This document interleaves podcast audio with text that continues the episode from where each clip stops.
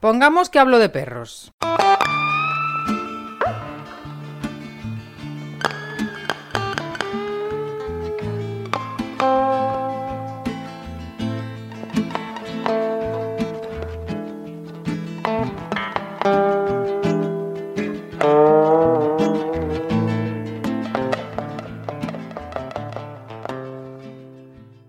Hola, ¿qué tal? Si opinas que lo que estoy haciendo aquí en Pongamos que hablo de perros realmente vale, entra en pongamos que hablo de perros.info barra Patreon y hazte patrocinador. Por 3 euros al mes, más IVA, me das un gran apoyo y además recibirás alguna cosilla de vez en cuando en exclusiva. También, si quieres que vaya a visitar a tu pueblo para dar una charla o una conferencia en el que pongamos que hablo de perros, Entra en pongamos que hablo de perros.info barra contrata Jonás. Ahora vamos a este tramo del viaje. Muchísimas gracias.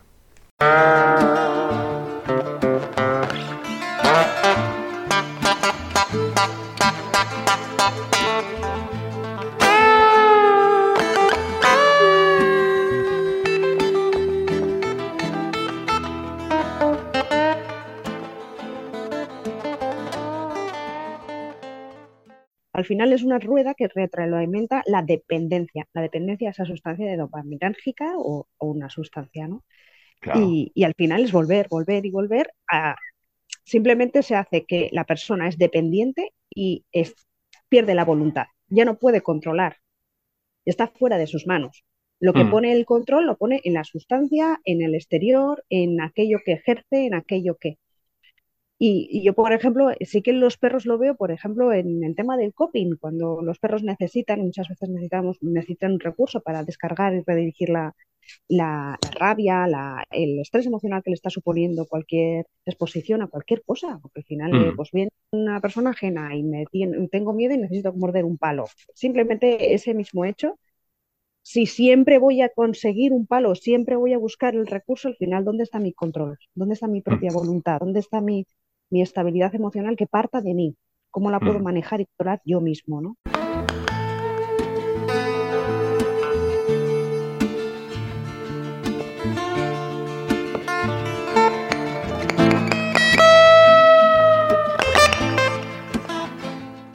Maidera Chucarro, psicóloga terapeuta e impulsora del proyecto Wow Wow, vuelve a viajar con Pongamos que hablo de perros. Y en esta ocasión habla sobre la adicción, la entrevista de motivación y sobre una expresión en euskera, egonean egon, que significa algo como estar en el estar. Y eso es algo que intentamos muy mucho, hablar de que no se trata tanto de hacer un montón de cosas, se trata más bien de estar, y estar simplemente en ello. Con todos ustedes, Maider Achucarro.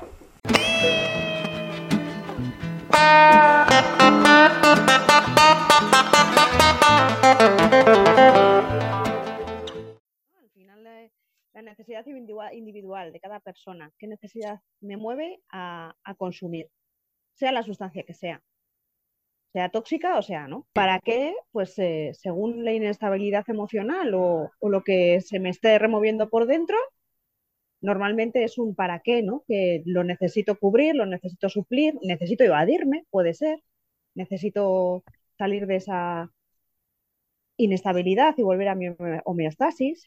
Y como nosotros no podemos por nosotros mismos, por la situación que sea, pues igual necesitamos unas sustancias sustancias no tóxicas, ¿eh? digo, unas sustancias externas. Incluso esas sustancias se pueden, pueden ser personas, ¿eh? también puede haber una, un consumo, no, de digerir, pero un consumo de, estar, de, tiempo con, que sea más dependencia que otra cosa. Claro. Mm. Sí, sí. No, es que, porque es curioso esto de lo que es, la, la, ahí, evidentemente, ahí tiene la dopamina que ver, ¿no? Un poquito, por lo menos, es la motivación de por qué, por qué, qué es lo que me motiva mm. ir a consumir algo, ¿no? ¿eh? ¿no? solamente pero no solamente la dopamina, también está la serotonina, También está la oxitocina. O sea, son los tres que están ahí los tres elementos que están intentando darnos placer o volver a nuestra homeostasis y dar la sensación de bienestar y de descanso, de relajación, de, volver a nuestra homeostasis. Pero son las tres, no mm. solamente la dopamina. La dopamina estaría más solamente la motivación, en el pensar, en la mm. acción. Pero la sensación de placer está ahí más la oxitocina y la serotonina. Ya. Sí, claro, pero es, o sea que ellos, o sea que allí se podría decir que, que hay mucha confusión en eso, ¿no? De que eh, cuando hablamos de dopamina, especialmente que la gente cree que es en el momento que consigues lo que estabas buscando, pues no, no es eso, es que, o sea, el, la dopamina tiene que ver con el camino antes de llegar ahí, ¿no? Mm, mm. Hay un estudio impresionante, a mí me impactó muchísimo cuando lo, lo escuché, de eh, un estudio que se hizo en, penitenciarías hmm. eh, a nivel de dopamina. De, pues se hizo el estudio con, personas que habían ejercido la violencia sobre otras personas, bien sea no solamente violencia de género, sino violencia doméstica, agresiones, etcétera, Entonces, bueno, pues el estudio y la intervención era pues para intentar en habilidades sociales, desde las habilidades sociales, cubrir esas necesidades que las sustancias supuestamente les cubrían, las sustancias químicas en este momento, y entonces eh, empezaron a ver, eh, se fijaron en la dopamina que se segregaba cuando estaban ejerciendo la violencia y cuando se, pues, se suplía esa violencia con sustancias químicas. Ah. Pues el, estudio fue aterrador, porque la dopamina ejerciendo, ejerciendo la violencia era extremadamente superior. Entonces era como, bueno, ¿cuánta sustancia química vamos a necesitar para suplir esa, esa dopamina hmm. en ese momento de la agresión? Eh, hmm. Al final, se, el estudio, al final de todo el montón de población que estuvo en intervención, eh, el estudio, bueno, al final se decidió que no había, que el 80% de las personas que habían pasado por el estudio y por la intervención volvían a reincidir y que incluso la dopamina subía más los niveles en el momento que ejercían otra vez la violencia. Hmm. Con lo cual eh, ponía un poco el foco de, ojo que esta intervención, en vez de paliar esa violencia o reducirla o eliminarla, la está potenciando. Y encima estamos potenciando más dopamina, con lo cual más placer, más, más, más, más, más, ciclo vicioso. Sí, así que eh, cuidadito. Allí, eso es una cosa también, eso de que, de que buscamos el placer y a lo mejor lo encontramos, pero luego una vez el problema también de, la dopamina es que eso, como tú decías antes, buscar el homeostasis, ¿no? Eh, el famoso balancín. El problema también es eso de que después de haber tenido una subida de dopamina, mm, viene un bajón. Claro. Claro. Y entonces nos ponemos por, o sea, que llega a estar por debajo del nivel base, digamos, que podemos tener. Cada uno, eso es el nivel de base, es individual en cada uno, ¿no? Pero, pero llegamos a estar por debajo y eso significa que nos sentimos mal. ¿Y qué hacemos para volver a sentirnos bien? Ah. pues volvemos al círculo vicioso. Claro. Volvemos a consumir o volvemos a ejercer la violencia, volvemos a... Y esto es una, al final es una rueda que retroalimenta la dependencia, la dependencia de esa sustancia de dopaminérgica o, o una sustancia, ¿no? Y, al final es volver, volver y volver a...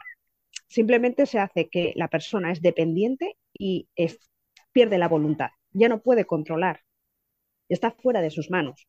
Lo que mm. pone el control lo pone en la sustancia, en el exterior, en aquello que ejerce, en aquello que... Y, yo, por ejemplo, sí que los perros lo veo, por ejemplo, en el tema del coping, cuando los perros necesitan, muchas veces necesitamos, necesitan un recurso para descargar y redirigir la, la, rabia, la, el estrés emocional que le está suponiendo cualquier exposición a cualquier cosa, porque al final, eh, mm. pues viene una persona ajena y me tengo miedo y necesito morder un palo. Simplemente ese mismo hecho si siempre voy a conseguir un palo, siempre voy a buscar el recurso, al final, ¿dónde está mi control? ¿Dónde está mi propia mm. voluntad? ¿Dónde está mi, mi estabilidad emocional que parta de mí? ¿Cómo la puedo mm. manejar y controlar yo mismo? ¿no?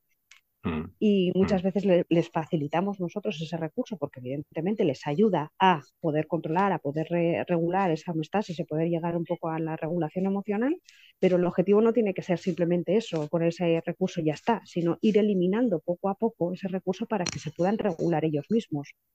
Yo creo que ahí estaría el objetivo final, ¿no? que la propia regulación venga del propio individuo.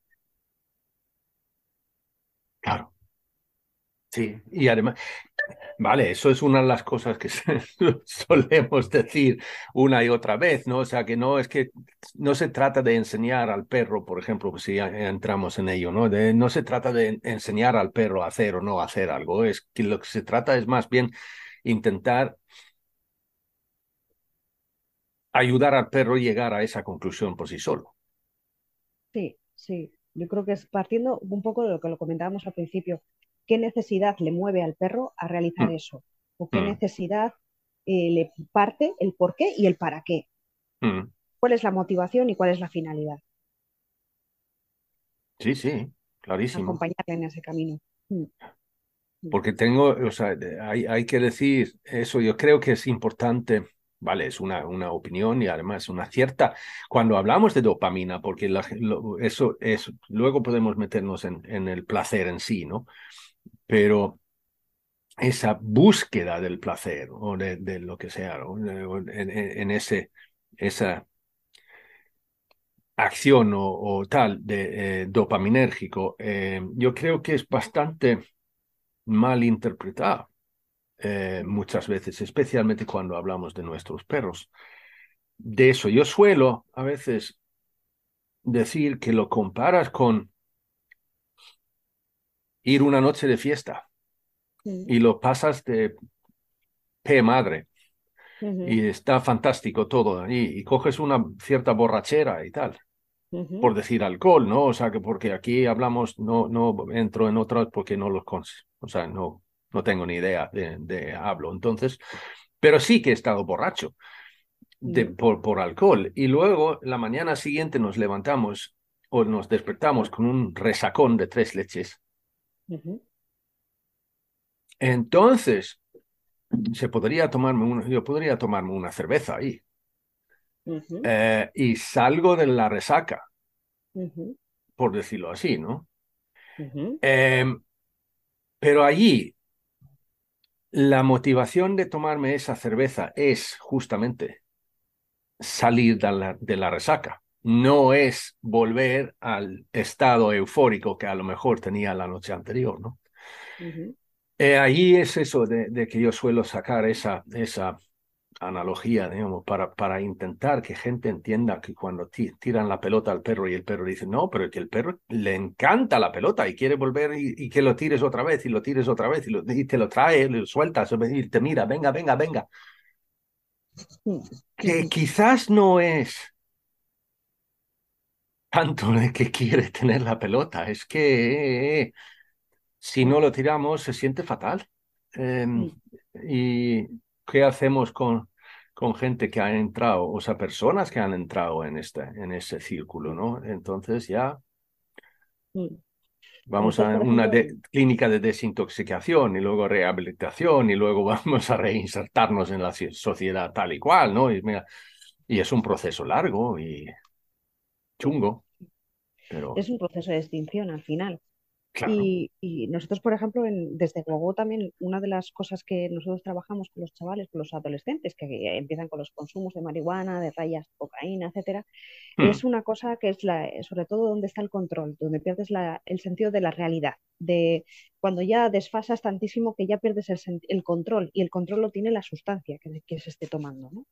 Hmm. Pues lo que decías, no, yo no, yo no me, no, la motivación de la cerveza de después de la resaca no es una motivación para llegar al mismo punto álgido de la, de la borrachera del día anterior, sino para estar yo un poco bien.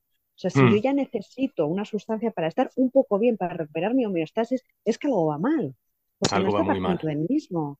Sí. Entonces, eh, lo, enfocamos desde ahí, ¿no? El perro pierde el control de la realidad. O sea, nosotros mm. tenemos vídeos de perros que les piden a estatuas de la calle, estatuas estas, que les tiren la pelota.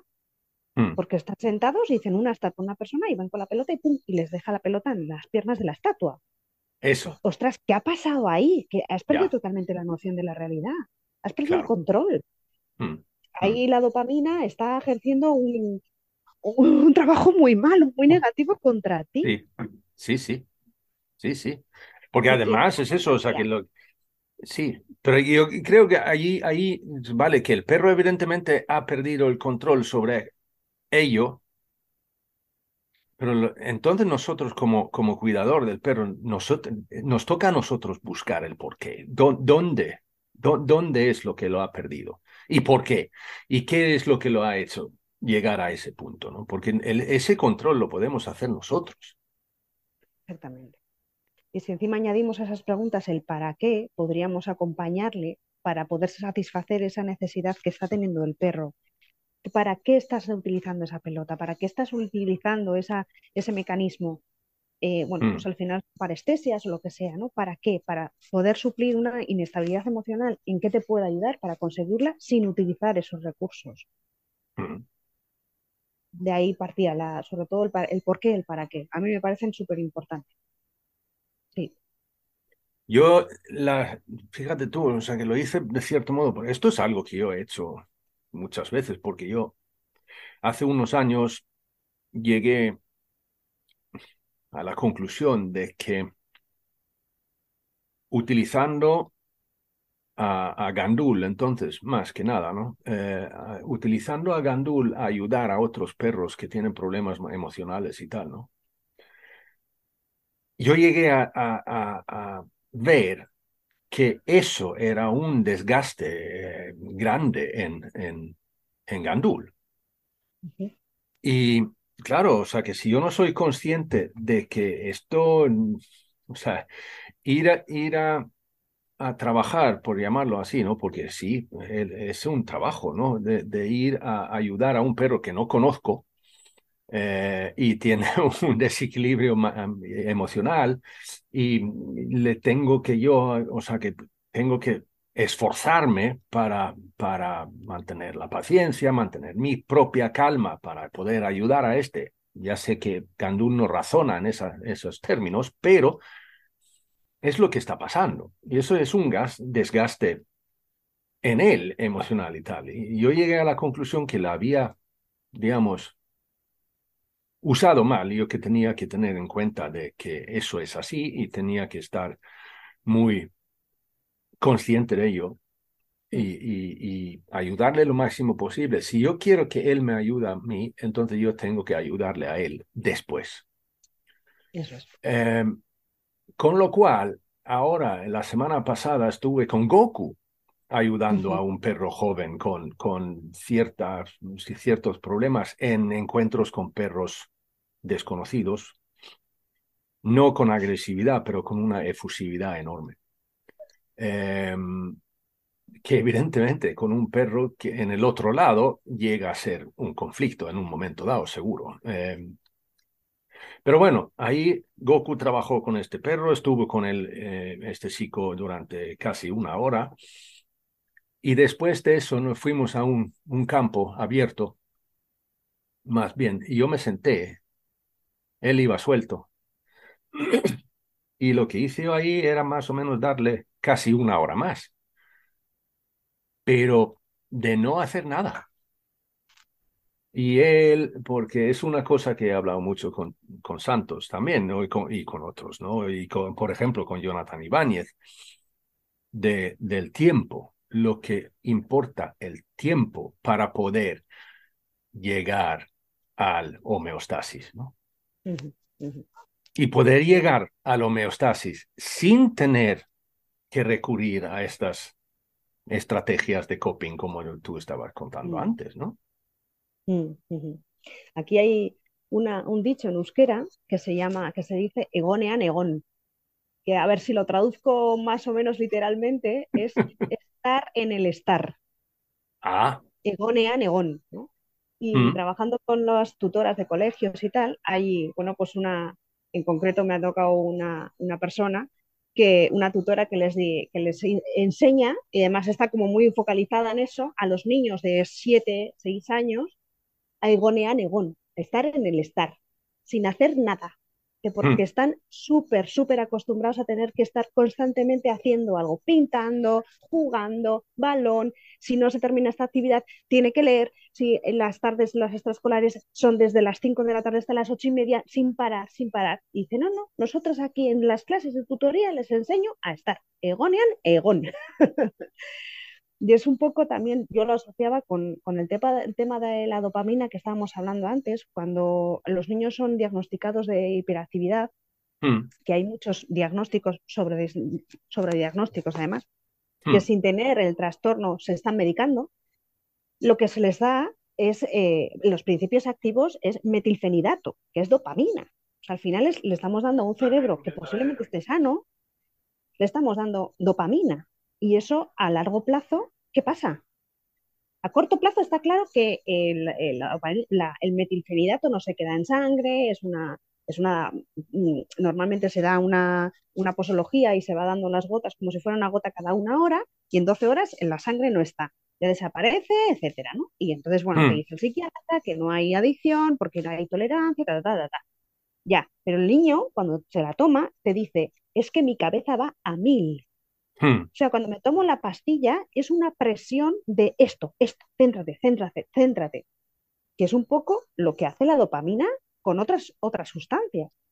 Y cuando hacen descansos, por ejemplo, cuando no tienen que ir al colegio porque son periodos estivales o porque son fines de semana, y hay padres que deciden no darles la pastilla, ellos dicen, es como me libero la cabeza, descansa mi cabeza. Tengo muchas más ideas, van a lo loco, pero descansa. Hmm a mí eso me hace que me da que pensar muchísimo, porque si hay niños que no tienen el trastorno, que están tomando esa pastilla, que estamos metiendo mm. dopamina en el cerebro, que estamos obligando a esas neuronas a, conectar dendritas de los axones que normalmente no Claro, claro. O sea, Porque de eso se, trata, o sea, que hay que tener eso, vale, que la dopamina y la oxitocina y la serotonina, vale, es que son neurotransmisores. Exactamente. Que hace, que, neuronas, las neuronas se conectan. Eso es, las dendritas de las neuronas van haciendo conexiones, que son todos conexiones sinápticas, es muchísima electricidad en la cabeza. Pa, pa, pa, claro, eso es lo que ellos te dicen, los chavales te dicen, es que mi cabeza va a mil porque estás conectando a saco, estás eh, mm, centrado, mm. centrado, centrado. Eso hace que el tema emocional y el tema de la empatía baje a un segundo nivel, no la elimina. No quiere decir que los chavales que estén tomando pastillas no son empáticos, no, pero son chavales que la empatía baja a un segundo plano, con lo cual en las habilidades sociales normalmente tienen dificultades. Son hmm. niños grises, no tienen expresión casi casi emocional en, en, el gesto, en el rostro. Y cuando les eliminas la pastilla, de repente descubres que el niño es divertido, que el niño es gracioso, que el niño se mete en problemas con los otros, pero por, otros, por otras cosas, porque no para, porque estamos haciendo, ¿sabes? O sea, estamos activando dopamina conscientemente en un cerebro y luego la podemos retirar así como así. ¿Qué está pasando? Si nosotros desde la educación canina amable estamos intentando ser lo más respetuosos posibles, menos intervención, lo menos la, intentar intervenir lo menos posible. ¿Qué estamos haciendo con los chavales?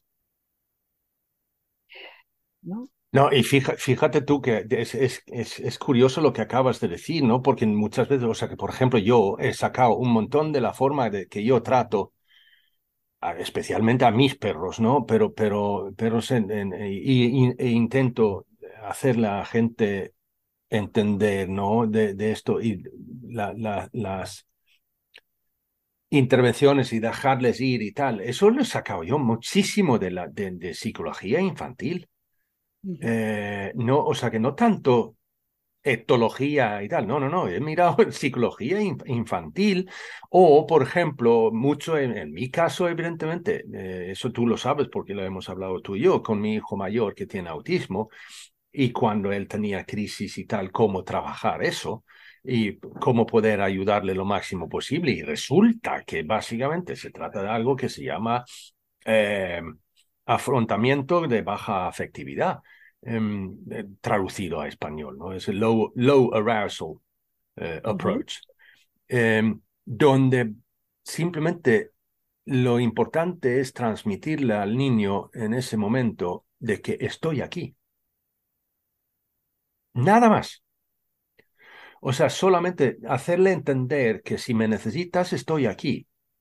Pero si él tiene un ataque de rabia, de frustración o algo de, ahí, lo único que tengo que hacer es, evidentemente, asegurar que no hace daño a nadie tercero y que no se hace daño a sí mismo, ¿no? Pero aparte de eso, Nada de nada. Nada de nada. Solamente estoy ahí, ni le mirábamos, ni le decíamos nada, simplemente me acerqué a una distancia, o sea que no una eh, distancia o sea, inmediata, pero él, o sea, sentía mi presencia, ¿no?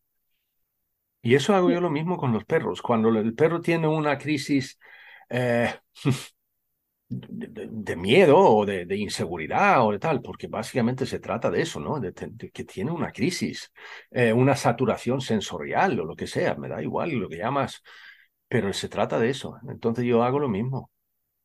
Estoy, estoy aquí si me necesitas, nada más. Eso es. Es un proceso más largo, a lo mejor, pero el perro sale por sí solo. Eso es, eso es, eso es. El estar ahí, el estar estando, estar ahí es importantísimo porque le estás permitiendo, le estás dando tiempo tanto al perro como al niño, ¿eh? me da igual, le estás mm, dando tiempo que el tiempo, el tiempo que necesita. Y muchas veces mm. a nosotros eso nos parece desesperante, porque nos parece infinito ese tiempo. Pero al final él está elaborando el individuo, me da igual delante de un perro, delante de un niño, el individuo está elaborando estrategias de autorregulación emocional. Y eso es la clave. O sea, ahí es, yo me autorregulo. Eso quiere decir que no necesito ni recursos ni a nadie para poder volver a mí, a, a volver a mi estabilidad emocional y a contactar con mi yo. Y eso es lo más importante.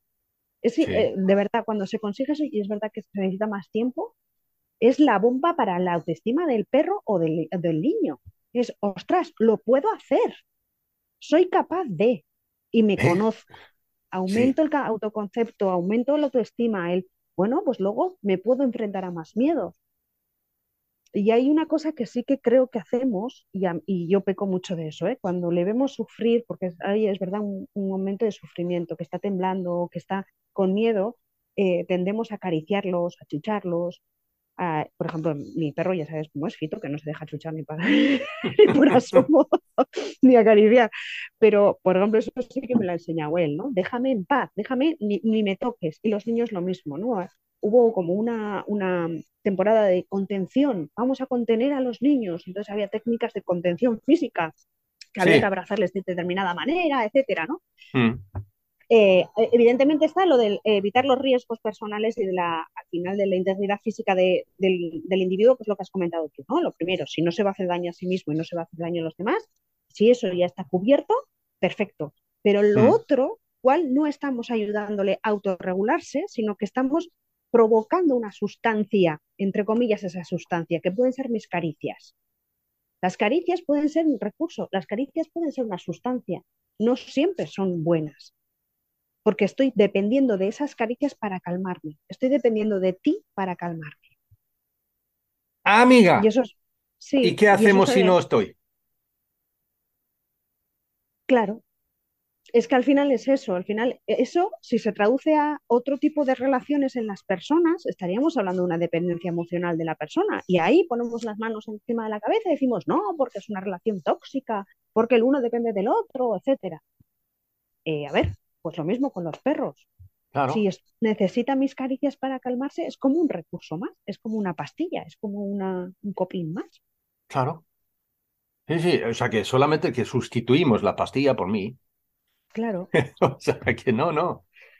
Pero, y, y, eso, eso, vamos, eso está clarísimo. Eh, vale, por lo menos para mí es clarísimo. que, eh, yo tengo eso de, por ejemplo, yo subí un, una foto eh, una vez que, yo estoy abrazando a Gandul, ¿no? Eh, que diciendo que cuando el perro tiene miedo tenemos que estar ahí y darle lo que el perro necesita, ¿no? Y tal. Y, le estoy abrazando porque iba a salir un castillo de fuegos artificiales aquí y entonces lo anunciaron. Él no tiene problema cuando el castillo empieza de verdad, cuando ese ruido, digamos, es continuo, entonces no le importa, entonces ya se relaja, pero entra en una crisis tremenda cuando anuncian esto. O sea, esto de que, digamos, una hora antes sueltan un petardón, ¿sabes? Que ¡pum! Y luego viene el silencio. Él escucha ese boom y se pone en alerta. Y si no viene otro, Entonces él entra en un bucle, o sea que y al final el tío está, o sea, temblando de una forma tremenda. Él entonces viene y me busca a mí. Cuando él está, o sea que en ese, entonces él viene y me busca, entonces, o sea que, y se empuja hacia mí. Eh, y entonces cuando yo le, le abrazo.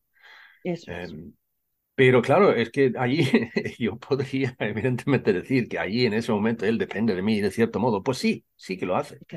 Pero es tan pocas veces y es en, en, un, en un, cuando hay un caso muy, muy, muy concreto, ¿no? Entonces, y eso aquí, por ejemplo, este año no lo podíamos hacer, así que lo teníamos que, que, digamos, aguantar el pobre, pero años anteriores, porque sabemos cuándo va a venir, y está aquí, justo aquí al lado, porque lo sueltan en el mar, en plataformas, y está muy chulo em, en ese sentido. Pero entonces él suele estar en la casa de una amiga, entonces, y no tiene que por qué sufrirlo, ¿no? Mira, Sí, o sea, no estoy diciendo que cuando los perros tienen miedo no estemos con, con ellos. Eso no, no, no es no, no, no, no. diciendo. Eh, la de, vale, o sea, evidentemente si me, me piden ayuda, hombre, eh, a negón, estar ahí, claro, y estar ahí eh, para ellos. Sí, o sea, sí. que no se me entienda mal. o sea, sí, sí. Está, por supuesto, si ellos buscan mi ayuda, van a tenerla. Pero otra cosa ya es, y yo creo que también toca un poco el ego de cada persona, ¿eh? Porque al final es, también eh, mm, mola mucho el soy yo el que le ayuda a mi perro o soy yo el que le ayuda a ese niño. Y ahí está, estamos tocando un ego de una persona. Entonces, ¿cómo no le voy a acariciar? ¿no? Y dices, eh, bueno, pues que esa caricia igual no le está viniendo bien. O ¿cómo no le voy a hacer esto al niño? ¿Cómo no le voy a abrazar? ¿Cómo no le voy a besar? pero, ¿para qué es esa, esa caricia? ¿no? Eso es. Ah, entonces, entonces entras en eso de quién depende de quién aquí. Eso es, eso es. ¿Y qué estás buscando tú y qué está buscando el niño? ¿Dónde está tu necesidad de satisfacer las necesidades que tengas de seguridad con tu ego, de para qué sirvo y me siento útil, etcétera? ¿Y dónde está la necesidad del perro real o del perro del niño? ¿no? O de la persona. Sí, ahí entonces podemos hacer una cierta introspección y decir, si es así, ¿no? Vale, ¿qué es lo que te motiva a ti a hacer esto? ¿Es que tú recibes algún tipo, o sea, sientes algún tipo de placer en ayudar al otro, ¿no? O sea, que ahí, hoy, esto es algo que hemos hablado alguna vez también sobre lo, de, lo, de, lo del... Eh, altruismo, ¿no? El altruismo, eh, eh, yo he dicho más de una vez que el altruismo mm, puro en realidad no existe, porque eh, siempre, siempre hay algún tipo, ya vale, pero yo no recibo dinero, no, pero lo haces porque te sientes bien hacerlo. vamos. o sea que, y eso significa que sí que estás recibiendo algo, con lo cual. Claramente, claramente al final estamos hablando de las mismas, ¿eh? Estamos hablando de las mismas. Está la oxitocina ahí metida, está la, serotonina y está también la dopamina. Al final está las hormonas del placer, ¿no? Y del bienestar. Sí, sí, sí, totalmente. Bueno, pues habrá que mirar un poco dónde están mis necesidades y dónde están las necesidades del, otro. Ojo que estamos hablando de sustancias y se me está ocurriendo otra cosa importante también. Ahora, eh, sustancias también se incluye el móvil se incluyen los aparatos tecnológicos, se incluyen las, ¿vale? Que, que, que, no solamente son sustancias que me puedo tomar, no, sino no, que también es otra cosa. Eso es una también que yo sí, uff, hoy allí yo tengo, yo tengo un cierto, aunque eh, ejemplo de eso también, o sea, personal, ¿no? De esto de, de, las redes sociales, porque hay más de uno que ha notado que yo ya no estoy, o sea, que en mis en mis perfiles profesionales, personales. El pongamos que hablo de perros sigue, digamos, en redes sociales, pero sin, sin muchos comentarios míos y tal, ¿no? Pero, pero en mi, en mi, el Jonas Tulín, por ejemplo, o sea que hay casi cero desde el principio de noviembre del año pasado, porque me di cuenta que esto ya me está quitando tiempo que realmente es de verdad valioso. Eh, y, y, que me está, hasta que llegó a un punto de que me estaba produciendo cierta ansiedad em, de, de la presión de que tengo que subir algo nuevo, tengo que sacar algún tipo de contenido, ¿no? Eh, un vídeo corto o, o, un texto o una foto con, con explicación, lo que sea. Pero tengo que hacerlo. ¿Quién controla a quién, no? Ah, y entonces llegan al... pero lo tengo que hacer, ¿por qué? o sea, ¿por qué? Exactamente. Otro ejemplo clarísimo que está en mi, mi perfil, ¿no? En, Facebook y también en Instagram, de que cada uno de enero en, la, en el alba eh, me acerco aquí a la pequeña bahía que tenemos sobre la cala, ¿no? Y me, un chapuzón para empezar el año. Y yo he tenido eso, entonces yo he puesto ahí el, el, teléfono y lo he grabado y lo he subido y he dicho, a, a, mis, mis, amigos ¿no? En, redes sociales que feliz año nuevo, tal, ¿no? Este año no lo hice. Quiere decir que no lo grabé y no lo subí a nadie. Me tomé el chapuzón, vale, pero... no, no, porque de repente me di cuenta de eso también, porque viene evidentemente de que me había salido de las redes sociales profesionales, por llamarlo así, ¿no? De que ¿para quién lo estoy grabando? ¿Para mí? Y si es así, ¿por qué tengo yo esa necesidad de tener gente que me miran a mí tomándome un chapuzón? Eh, a lo mejor tengo que inflexionar un poquito. Y entonces yo dije, pues no lo hago. Punto. Y si alguien me dice, este año no te has tomado chapuzón, pues yo puedo decir, sí, que lo hice. No te creo, pues vale, ya tú. Eso es. ¿qué quieres que diga? Eso es. Pues, pero es, mm. Sí, pero se trata también, o sea, que es en búsqueda de un cierto placer, ¿no? Em, que en realidad no sirve para nada. Mm. Entonces, bueno, a ver, sí que sirve para algo, ¿eh? Yo creo que se satisface en un momento una necesidad puntual, por ejemplo, lo que nos pasó en pandemia, ¿no? Al final el reconocimiento social y la, y la posibilidad que nos dio las redes de, poder contactar con, eh, con, el resto de la sociedad mientras estábamos todos mm. confinados, pues al final mm. estaba supliendo una necesidad clara, clara, ¿no? El tema de las redes sociales, había una necesidad de estar en la sociedad, sea como mm. sea, y el reconocimiento social, y al final somos seres sociales, entonces necesitamos, necesitamos de la sociedad. Mm. Vale, pero eso ya, eh, en el momento que te limita tu día a día, cuando ya se convierte en una necesidad creada por el hombre, eh, le tenemos que dar una vuelta. por lo que has dicho tú, ¿no? Es que de repente me encuentro con el tengo que, tengo que, pero tengo para quién o para qué. Ya, cuando se, sí. Sí, eh, me acuerdo, mi, mi padre era locutor de radio, ya está jubilado, gracias a Dios y era locutor de radio y era periodista y tal, y entonces eh, se ponía como muy nervioso y se enfadaba mucho cuando había explicado algo en el programa que tenía y luego yo le hacía una pregunta sobre lo que había explicado, pero porque yo no lo había escuchado. Y entonces me decía, ¿pero no me has escuchado? No. o sea, no, ¿Y, por qué tengo que escucharte? ¿no? Y él o sea, e, entraba en brote, decía, pero hombre, ¿pero para qué, para qué estoy diciendo yo las cosas? Porque es tu trabajo, pero yo no soy parte de tu trabajo, yo soy parte de tu familia. ¿No? Pues es un poco la distancia también de las redes, ¿no? ¿Para quién hmm. estás diciendo las cosas? Son redes ah. sociales, ¿eh? pero, pero ¿quién te asegura? O sea, vale, los likes, los reconocimientos sociales están ahí, pero muchas veces si pones un vídeo de tres minutos, posiblemente la gente ni lo vea, ¿eh? Le dan hmm. al like y no lo ven.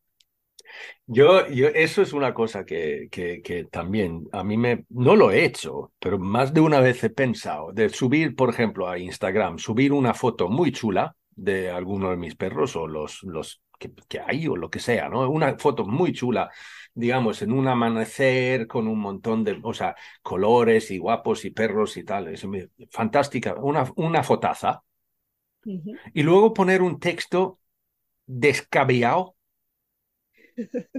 total, y a ver si alguien reacciona.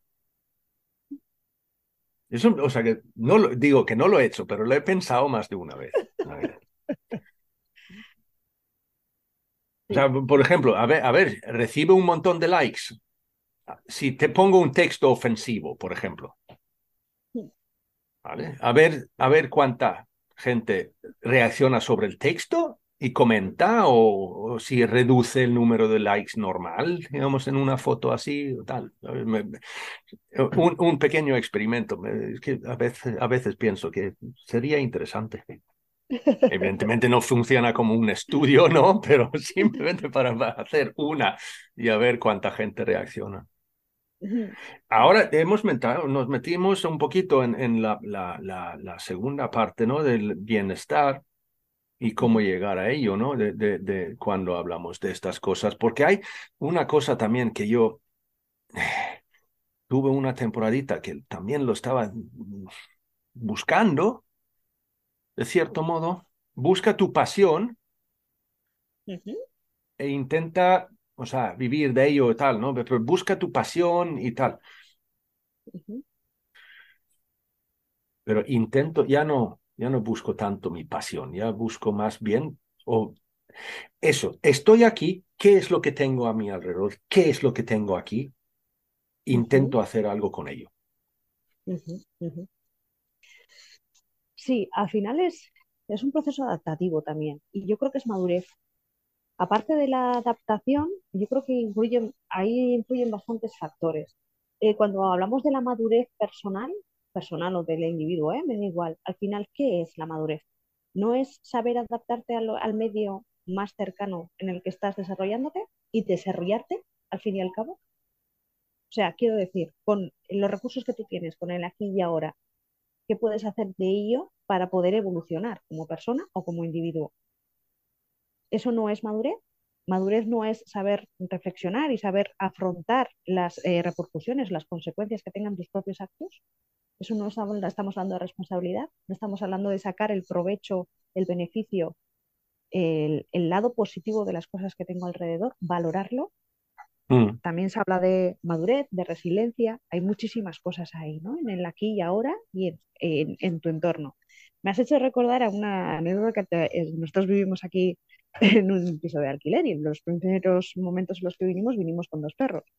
Entonces, mm. eh, en un piso de alquiler, dos, dos perros, e imagínate el vecindario. Lo primero, mm, todo menos guapos. O sea, y los perros, la verdad es que no, no molestaban para nada, pero bueno, hubo un día que había más perros en el vecindario y había un perrete que yo creo que se, pues, se meó en el ascensor.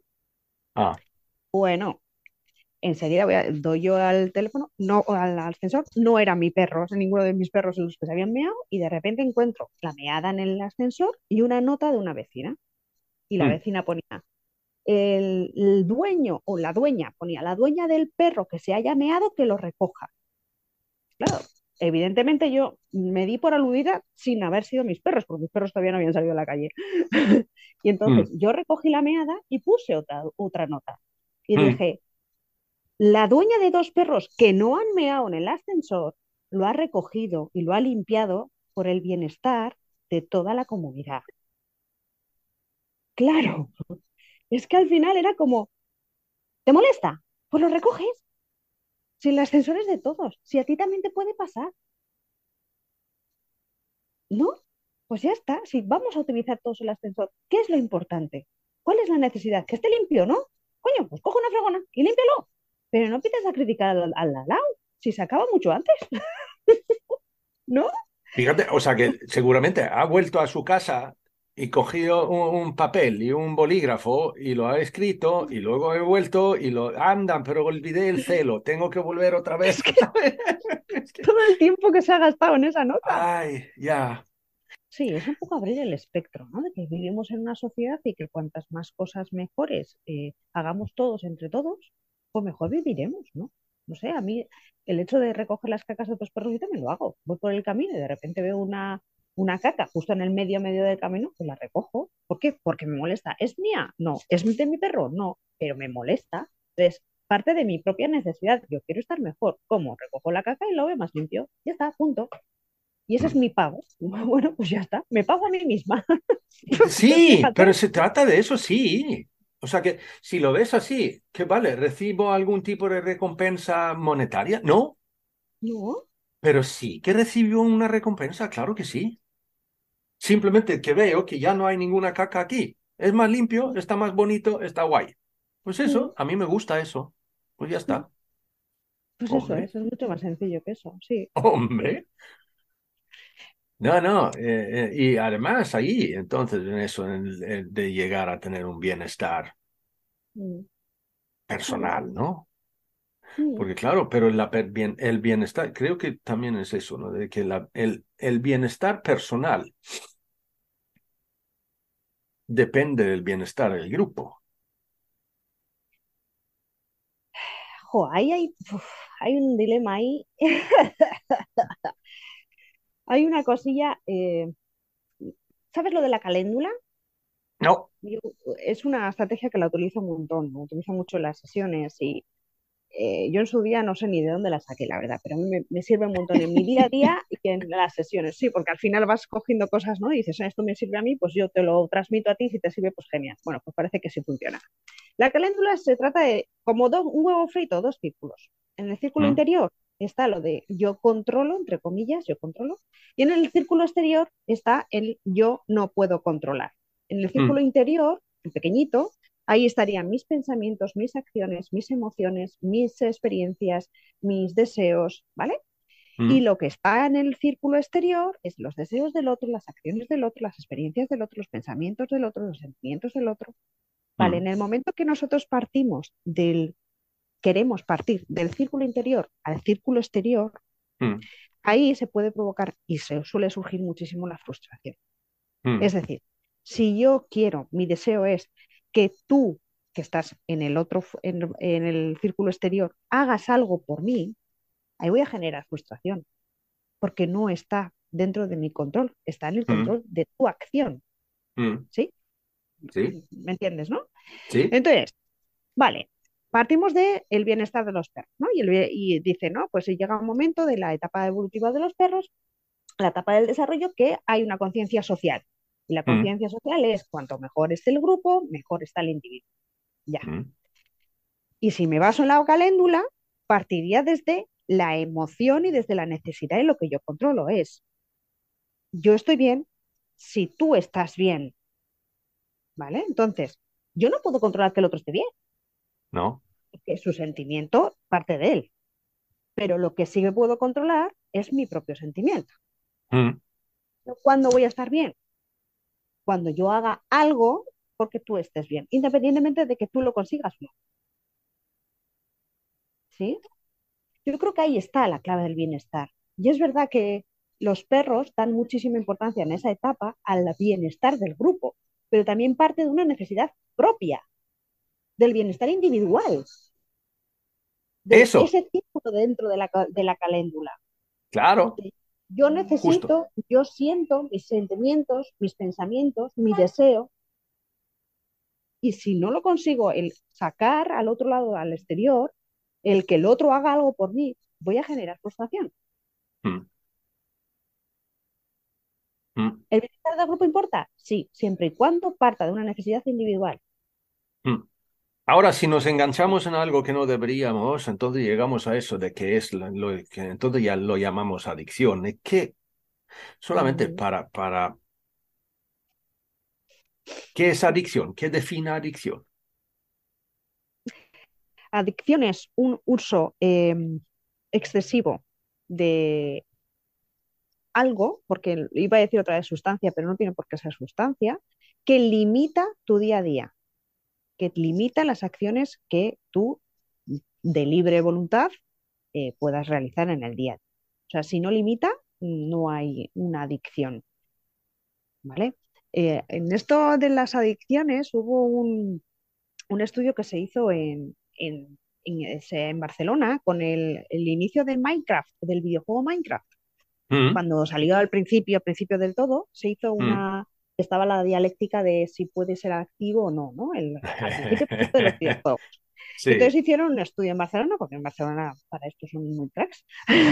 Sí, Empezaron, cogieron, es verdad, y cogieron a población de diferente edad, eh, pues desde los 14 años, que supuestamente no se podía jugar a esa edad, pero bueno, había chavales que jugaban a esa edad en Minecraft, hasta los 30, a 30 años, 60 años, o sea, población de diferente edad. Y a ver mm. si se podía considerar un consumo adictivo del Minecraft. Hmm. Ostras, pues los resultados dijeron que evidentemente es, al final el resultado era limita tanto el consumo del Minecraft como cualquier otra sustancia. Es adicción pura y dura. Sí. Porque los efectos que produce es exactamente igual. El individuo pierde el control de sí mismo, pierde la mm. voluntad. Y está simplemente por el juego. Eran, eran personas que dejaban de trabajar, dejaban de dormir, dejaban de comer, dejaban de ir al baño a cubrir sus necesidades por jugar al juego de Minecraft. Eso es una adicción. Cuando mm. el uso o el consumo de limita tu propia integridad física, tu propia voluntad, tu propia conciencia del ser. Mm. Mm. es una adicción, sí. Ya, ¿Y qué, lo, eh, lo conduce ahí? Eh, pues el por qué y el para qué, qué es lo que ah. necesita, la necesidad de cada uno. O sea, si yo no puedo tener el control, siempre dependo de algo que lo tenga externo. Y entonces, el para qué es para que el otro o la sustancia o el videojuego tenga el control que yo no le puedo regular, que no lo puedo dar. El por qué, infinidad de, motivos y de necesidades de cada uno, de seguridad, una necesidad de, incluso de control. Yo no tengo el control de mi vida y necesito que algo, alguien o algo lo controle desde fuera. Hmm. Eh, personas muy inseguras. Fíjate con qué está relacionado esto, Jonás. ¿Te acuerdas de, lo, de los tipos de apego que estuvimos hablando algún día? Los cuatro tipos de apego. Pues hay un tipo de apego que es el ansioso ambivalente. Sí. Que está relacionadísimo con el consumo de sustancias. Hmm. Sustancias o consumo. Pues porque al final estamos hablando de una ansiedad, de un pico de ansiedad, de una falta de control del individuo, de falta de una figura referente sólida, de un apego seguro, que siempre estoy intentando cubrir mi necesidad de seguridad, de confort, de amor, de afecto, dependiendo del otro. Y hay veces que está y hay veces que no está. Hay veces que está mm. y hay veces que no está. Pues entonces lo mismo, cuando ya hemos eh, pasado diferentes etapas, voy a tender a utilizar otros consumos, otras sustancias, otras cosas para cubrir esas cosas, esas necesidades, esa inseguridad. Pues sí. Hay muchos factores. En el por qué hay muchísimas cosas. Necesidades de evasión, de insatisfacción de del día a día de, tu vida, necesito algo más, no me satisface, me aburro, necesito una experiencia nueva, entonces tiendo a consumir tal, esto me, supera, no, o estoy incluso mal en lo que estoy recibiendo en el día a día, estoy muchísimos machaques del, del curro, del trabajo y necesito evadirme. Hay otros que no, hay otros simplemente por probar, por el afecto, por el reconocimiento social, por la presión social. Muchos chavales de, si no juegas este juego no soy tu amigo, solamente me tienes en el juego. Hay un, sinfín del por qué y el para qué. No, pero es que quiere, quiere, que le tire la pelota. Mm, exactamente. vale. Sí, sí, a lo mejor quiere, pero es beneficioso es bueno para él. Míralo eso también, o sea que no, es que mi madre quiere ir a la sala de juegos y meter monedas en el tragaperras, es que lo que quiere hacer, sí, vale, sí, pero eso le beneficia. Es que saca algún tipo de valor ahí de ello. Y allí hay una cosa también, ¿qué es lo que motivaría a un perro, por llamarlo así, o un león, en la naturaleza, en la vida natural, o sea, que cuando están ahí, ¿qué es lo que te, motiva? Lo básico, comer, eh, procrear, beber y tal, ¿no?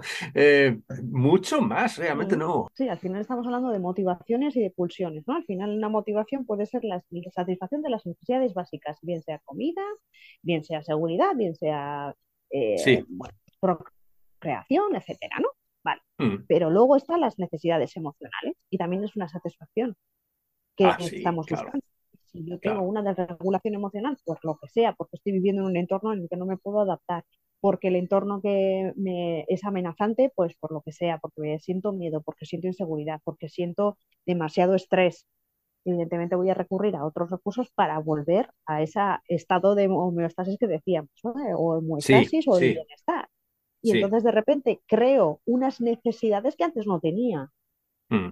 Necesidades ya no son básicas. No estoy diciendo que la necesidad emocional no sea básica, sino que para suplir esa regulación emocional y para poder llegar a la homeostasis, me creo yo unas necesidades que antes sí que no tenía. Mm.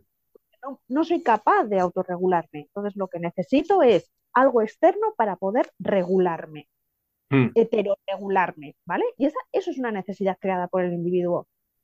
Cuando yo necesito de algo externo para poder regular, hmm. que puede ser temporal, yo no, no digo que no. Hay algunas veces que estamos muy estresados y necesitamos dormir. Y necesitamos una pastilla para dormir. No digo que no. ¿Por qué no? Pero que sea con una, una fecha de caducidad. Es decir, voy a estar durante dos meses tomando una pastilla, pero ya, pero ya, luego ya des y extingo, porque el objetivo no es que esté toda la vida dependiendo de esa pastilla para dormir. Algo estoy haciendo mal. Entonces, es, ahí hay una heterorregulación, estoy regulándome por algo externo, pero el objetivo es que poco a poco vuelva yo a autorregularme emocionalmente y que parta de mí misma la regulación. Sí. ¿Entrevista motivacional? Entrevista motivacional. pues mira, para todo esto, eh, a, mí me ayudó muchísimo una formación que hice de Gorka Moreno, un psicólogo que trabaja en Proyecto Hombre en, en, bueno, en Navarra. No iba a decir Pamplona, pero eh, trabaja en Susperto, trabajó en Susperto, ya no sé si está allí, ¿eh? Eh, con menores y con adultos y trabajaba las adicciones. Y la entrevista motivacional es una estrategia que a mí me ha servido muchísimo. Me, encantó poder llegar a ese, a ese curso, el poder, yo le tengo, o sea, le agradecí un montón que nos compartiera esa, esa técnica. Mm. Eh, nosotros en la, ahora estamos haciendo una serie de horas y bueno, del curso de ISET, te comenté, de, de terapia de intervenciones asistidas con animales. Sí. Y es una estrategia que yo la recomiendo. Eh, normalmente para los educadores caninos y para todas las personas, porque al final es una estrategia que aborda muy bien este tema. Entrevista, ah. entrevista motivacional es dar al sujeto con el que estés eh, interviniendo la capacidad de argumentarse y contraargumentarse a sí mismo y que él saque sus propias conclusiones. Y estar tú ahí simplemente acompañándole en ese proceso. Las argumentaciones y las contraargumentaciones tienen que partir del individuo. Y me pareció la clave. Porque estamos, yo por lo menos estoy tan harta de ir a los sitios a escuchar, vengo a hablar de mi libro, que me tienes que convencer muy mucho de tu, lo tuyo, ¿sabes? Y decir, ya, pero esto a mí en qué me sirve.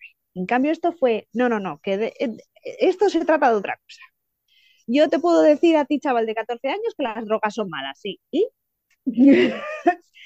¿Eso asegura que no se vayan a drogar nunca? No. No. Tengo que hacer algo más. Y tengo que crear una opinión crítica y tengo que ayudar a esa persona a que se argumente y se contraargumente y que se saque sus propias conclusiones, que seguramente serán diferentes a las mías. Intervención centrada en la persona. Ah. La persona o en el individuo. No es generalizada, es esa persona que tengo delante. Hmm. ¿Por qué a ti te va a ayudar esto? ¿Qué argumento te sirve a ti? No al público en general, no, no, a ti. Y lo tienes que sacar tú. Estás fumando 50 cigarrillos, ¿vale? ¿Por qué quieres terminar ah, fumando dos? Hmm. Y no me vale que cojas el libro y digas, mía, porque aquí lo que... No, no, no. A ti, eh, Manolo González, que es lo que te va a ayudar a reducir ese consumo. Hmm. Igual que cuando estamos hablando con los perros, ¿no? Y de perros.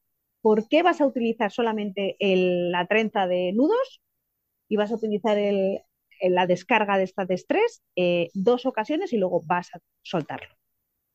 ¿Qué es lo que te va a ayudar a ti como individuo a soltar esa trenza. Sí, porque iba a decir, o sea, que esto, o sea, traducirlo al perro. Porque entonces volvemos a lo que decíamos hace ya un rato, de que se trata más bien de hacer, intentar ayudar al perro llegar a la conclusión por sí mismo de que este comportamiento no me beneficia. Exactamente, pero tiene que partir de él. Eso. Yo simplemente estoy ahí estando. Egon y Anegón, acompañando. acompañando, simplemente soy un bastón. Te puedes apoyar y tienes que recorrer tú el camino. Eso es, entrevista motivacional. Gorka Moreno, a mí me encantó, ¿eh? Y es un muy buen comunicador además y a mí me encantó cómo lo expresó, cómo lo explicó y, y la, además desde dónde lo explica, por qué, me, pareció, y, y, es algo que sí que normalmente doy en las formaciones, porque es una estrategia muy buena. Creo que para el tema de las adicciones y para el tema de poder ayudar a los perretes, eso sí que a mí esa estrategia me sirvió. Pues muy bien. Gracias, Maider. A ti, Jonás, como siempre, por el espacio, por el ratito, por la reflexión y por el acompañamiento. Genial. Maider, tú has estado antes en Pongamos que hablo de perros, con lo cual yo no sé si tenemos que repetir dónde te pueden encontrar y tal. Eh, pero yo, yo evidentemente lo voy a enlazar y tal, así que no lo tienes que por qué hablarlo. Pero me gustaría saber qué tienes en, qué tienes en la mochila. para hacer para el 2023. Sí, sí, no, no me refiero a tu mochila que llevas ahí todos los días, no, no, me, me refiero a que vas a abrir dentro de poquito, ¿no? O sea, si tienes algún proyecto, mm, porque yo veo mucho esto de camping wow y, y, eh, fin de semana de bienestar y tal, que me molan un huevo, ah, te tengo que, o sea, me gustaría muchísimo participar en uno de esos, pues, simplemente porque me parece, guau.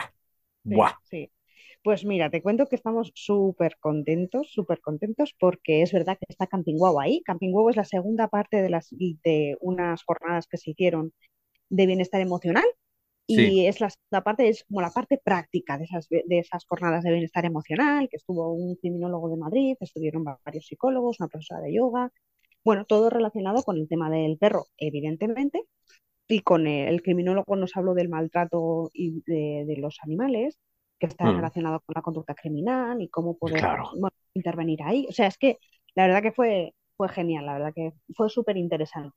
Entonces, el mm. Camping Wow es un poco el estar eh, con, bueno, trabajar el tema del bienestar de los perros, lo que hemos hablado, que si el perro está mejor y yo estoy mejor, pues al final beneficia en la convivencia, ¿no? Humano, mm. humano-perro. Eh, y es estar el sábado por la mañana haremos una presentación de perros y de personas, haremos una actividad, eh, el paseo de socialización y luego mm, alguna actividad de mind trailing también.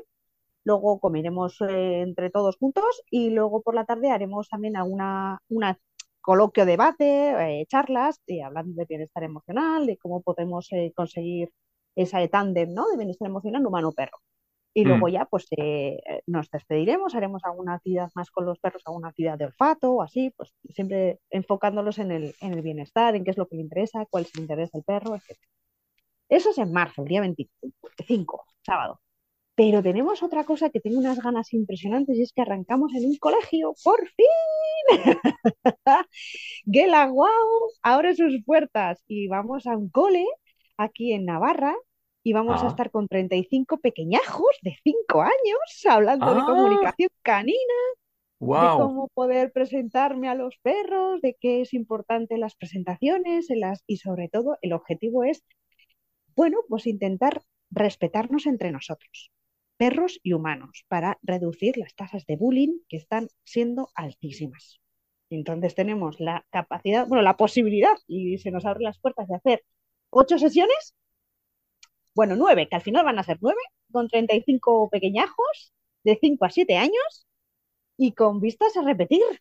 Así que súper bien, sí, en educación reglada. Qué guay, eso, vamos, me alegro muchísimo. Me alegro mucho. sí, mucha ilusión. Sí, sí, sí. Guay, guay, guay. Ya te contaremos que la wow mm, abre, sí, sí, sí, sí, su espacio. Guay, guay. Guay, guay. Guay, guay. vale. Pues eh, otra vez, muchísimas gracias, Maider, por, por dejarnos un poco de tu tiempo y, muy agradecido estoy. Eh, no ha estado mal. No ha estado mal. Gracias, Maider, otra vez. Gracias a ti que estás escuchando esto. Y si esto de pongamos que hablo de perros te gusta y quieres escuchar más, pues Pongamos que hablo de perros.info, ahí están todos los tramos que hemos hecho hasta ahora. Y no olvides decírselo a tus amigos o a alguien que tú crees que le beneficiaría escuchar un par de tramos de Pongamos que hablo de perros. Y con eso me quedo por esta vez. Hasta el siguiente tramo Saludos peludos.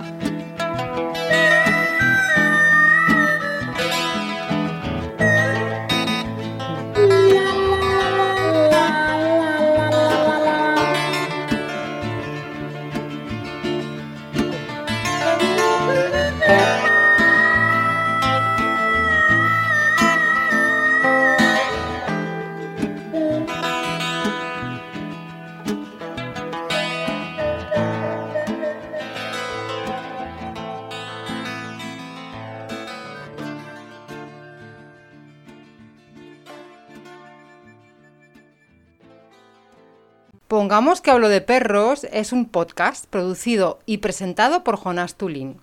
La parte musical viene por cortesía del dúo sueco Baba Blues. Si tienes cualquier sugerencia, pregunta o únicamente quieres decir hola, pues eso, hola arroba pongamos que hablo de perros info.